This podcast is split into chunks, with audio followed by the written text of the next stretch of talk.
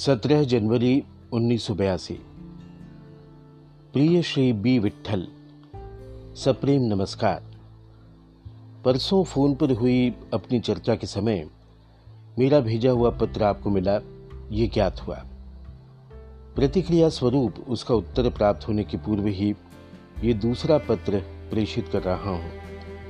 इसे आप जल्दबाजी कहें या अति उत्साहिता परंतु वास्तविकता यही है कि मैं अपने आप को रोक नहीं पा रहा हूँ। जब से मुंबई से लौटा हूँ, आप दोनों के बारे में ही सोचता हूँ।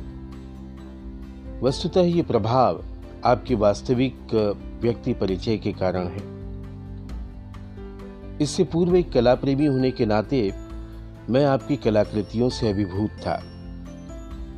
अपनी आपसी भेंट के समय आपकी जीवन की घटनाओं का संक्षिप्त परिचय हुआ।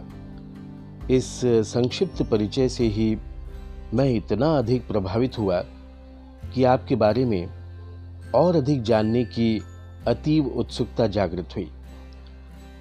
सब कुछ गंवाकर बिना संबल यूरोप घूमना, तत्पश्चात पैतृक गाँव की खेती की सीमा में अपने आप को सीमित कर लेना मेरे विचार से निरर्थक नहीं था। वरन वो सब कुछ खोकर क्या मिलता है या पाया जा सकता है? ये जानने हेतु ये एक प्रयोगात्मक जुआ ही था। एक समय समाज द्वारा तिरस्कृत करना एवं तत्पश्चात ससम्मान स्वीकार करना, इन दोनों विरोधात्मक सिरों के जुड़ने से आपकी जीवन का वृत्त पूर्ण हुआ है। मैं अक्सर कहता हूँ कि वृत्त का अर्थ एक परिप्रेक्ष्य में पूर्णत्व होता है तो दूसरे मान से शून्य।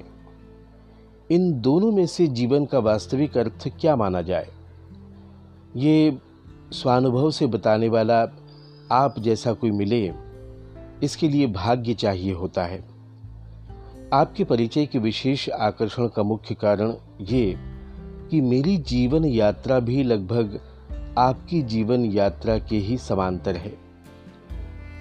किसी शांत एवं विभिन्न क्षणों में जीवन की छोटी छोटी घटनाओं का पुनरावलोकन करते समय, उनसे प्राप्त निष्कर्षों की तुलना, औरों के निष्कर्षों से करने का मोह किसी नव यौवना के आईने में स्वयं के रूप को निहारने जैसा अनिवार्य होता है। इसके लिए परिचय अथवा मेल मिलाप आवश्यक है, परंतु इस प्रयत्न में जो भी मिलता है स्टेज पर मेकअप किए हुए कलाकार की तरह ही होता है। बिना मेकअप के कोई मिले इसी खोज में हूँ। आपसे भेंट के बाद मुझे शायद मुझे शायद आप वैसे हैं, ऐसा आभास हुआ। ये लोक प्रभा में आप पर प्रकाशित लेख के माध्यम से भी परिलक्षित हुआ। अतः आपसे मिलने की अनिवार्य इच्छा के फलस्वरूप मैं स्वयं ही बिना पूर्व सूचना के आपसे मिलने पहुँच गया। एवं अपेक्षानुरूप स्वयं को प्रामाणिक एवं निश्चलता से अभिव्यक्त करने वाले व्यक्ति के रूप में आपको पाया। आपसे निकटता की चाह के चलते मैंने आपको पत्र व्यवहार हेतु निवेदन किया, कारण मैं दूरस्थ व्यक्ति हूँ एवं पत्र व्यवहार ही मेरा प्रिय साधन है। यद्यपि मुझे लिखना नहीं आता, ये आप बार बार कहते रहे, परंतु मुझे सहज ही विश्वास नहीं हुआ है। अंतरस्थ में विद्यमान लावा जब सहन शक्ति की सीमा पार कर जाता है, तब पृथ्वी गर्भ से ज्वालामुखी फूट पड़ता है। कहते हैं, असहनीय मार से गूँगा भी बोल उठता है। ठीक वैसे ही, जब कहने लायक संचित होता है तो कथ्य को भी शब्द रूप मिलना सहज संभव हो जाता है। निश्चित ही आप जैसे शिल्पकार के लिए शब्द शिल्प उभारना कठिन नहीं है। दूसरों के लेखन माध्यम से आपके परिचय को सीमित कर दिया जाए, ये मुझे मान्य नहीं। ये किसी शेर को पिंजरे में बंद करने के समान है। लस्ट फॉर लाइफ और novel based on the life of a famous painter Van Gogh समान संवेदनाओं का द्रव्य आपके अंतरंग में भी विद्यमान है। ऐसा मेरा विश्वास है। न जाने क्यों, ये पत्र मैं आपके घर के ड्राइंग हॉल में बैठकर लिख रहा हूँ। ऐसा मुझे निरंतर आभास हो रहा है। थोड़े अंतर पर रखा हुआ आपका बुल शिल्पकार द्वारा बनाई हुई श्रेष्ठ कृति दृष्टिगत हो रहा है। सींग उठाए स्वयं के अस्तित्व को ललकारने वाला ये बुल मुझे आपके जीवन का सार प्रतीक जान पड़ा। उसके प्रत्येक मांसपेशी में एक प्रकार का दाहक आवेश है, जो मस्तक पर मार्ग में आने वाले प्रत्येक को नष्ट नाबूद करने का पूर्ण आत्मविश्वास झलकता है। पृथ्वी में सींग घोप कर आर पार छेदने का अहंकारी जोश उसमें विद्यमान है।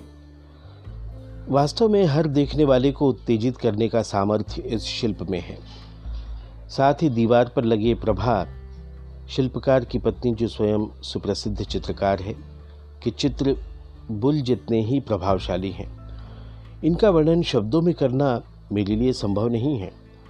हाँ इनका वर्णन श्री खानोलकर, एक प्रसिद्ध लेखक के शब्दों में प्रस्तुत करने का मोह संवरण मैं नहीं कर पा रहा हूँ। इसी कारण उनकी रचना का एक परिच्छेद विस्तृत रूप से उद्धत कर रहा हूँ। फूलों से लदी चंपा की डाली से अंजुली भर फूल किसी अनजान हवा के झोंके से झरे हों, ऐसे ही होले से उसका आंचल ढला। जो पहली बार ही देखा हो, इस कौतूहल से उसने स्वयं का रूप निहारा। इस जादुई परिवर्तन का अब तक उसे पता ही नहीं था। अपनी मृणमयी देह के इस प्रकृति प्रदत्त साज को विस्मयपूर्वक निहारते हुए उसने स्वयं को गौरवान्वित अनुभव किया। कहीं दूर झिलमिलाते हुए जुगनुओं की झालर समान, माटी के अंगों की ये स्वप्नमयी दीपावली उसके अपने आंचल के अचानक ढलने मात्र से अनुभव की। क्षण भर के लिए उसकी आँखें आईना हुईं। अपने इस प्रतिबिंब को निहारते वो आसपास का परिदृश्य भूलकर स्वयं में मग्न हो गई। ठीक इसी पल उसे चंपा का पेड़ अचानक सा लगा। उसके टप टप झरते फूल दिखे और साथ ही जाने कब से डाल पर बैठे तिरछी गर्दन किए एक आँख से निहार रहे कौवे को उसने उड़कर जाते हुए देखा। बिन माँ की पली बढ़ी कन्या का यौवन में पदार्पण करते ही किसी एकांत क्षण में अपने माँ का जोड़ा पहनकर चंचल होना और ठीक इसी पल एक कौवे का पूरे परिदृश्य पर एक स्याह लकीर खींचना। इस संयोग में ही बहुत कुछ अगम्य सा घटित हुआ है। प्रभा की कलाकृतियों में यही भाव उभरे हैं। ऐसा मुझे महसूस होता है। आपकी शिल्प एवं प्रभा के चित्र मेरे विचार में एक ही अनुभूति के दो सिरे हैं। मार्ग में आए हर अवरोध को ध्वस्त करने की क्षमता रखने वाले जलप्रपात के पानी का आगे मंद प्रवाही होकर कल्पनातीत मृदु हो जाना एक ही पानी के गुणधर्म हैं। समान संदर्भ में मुंबई के ही एक कलाकार मित्र के भेजे हुए पत्र की एक प्रति आपको पसंद आएगी। इस अपेक्षा के साथ प्रेषित कर रहा हूँ। आपका मनोहर सप्रे।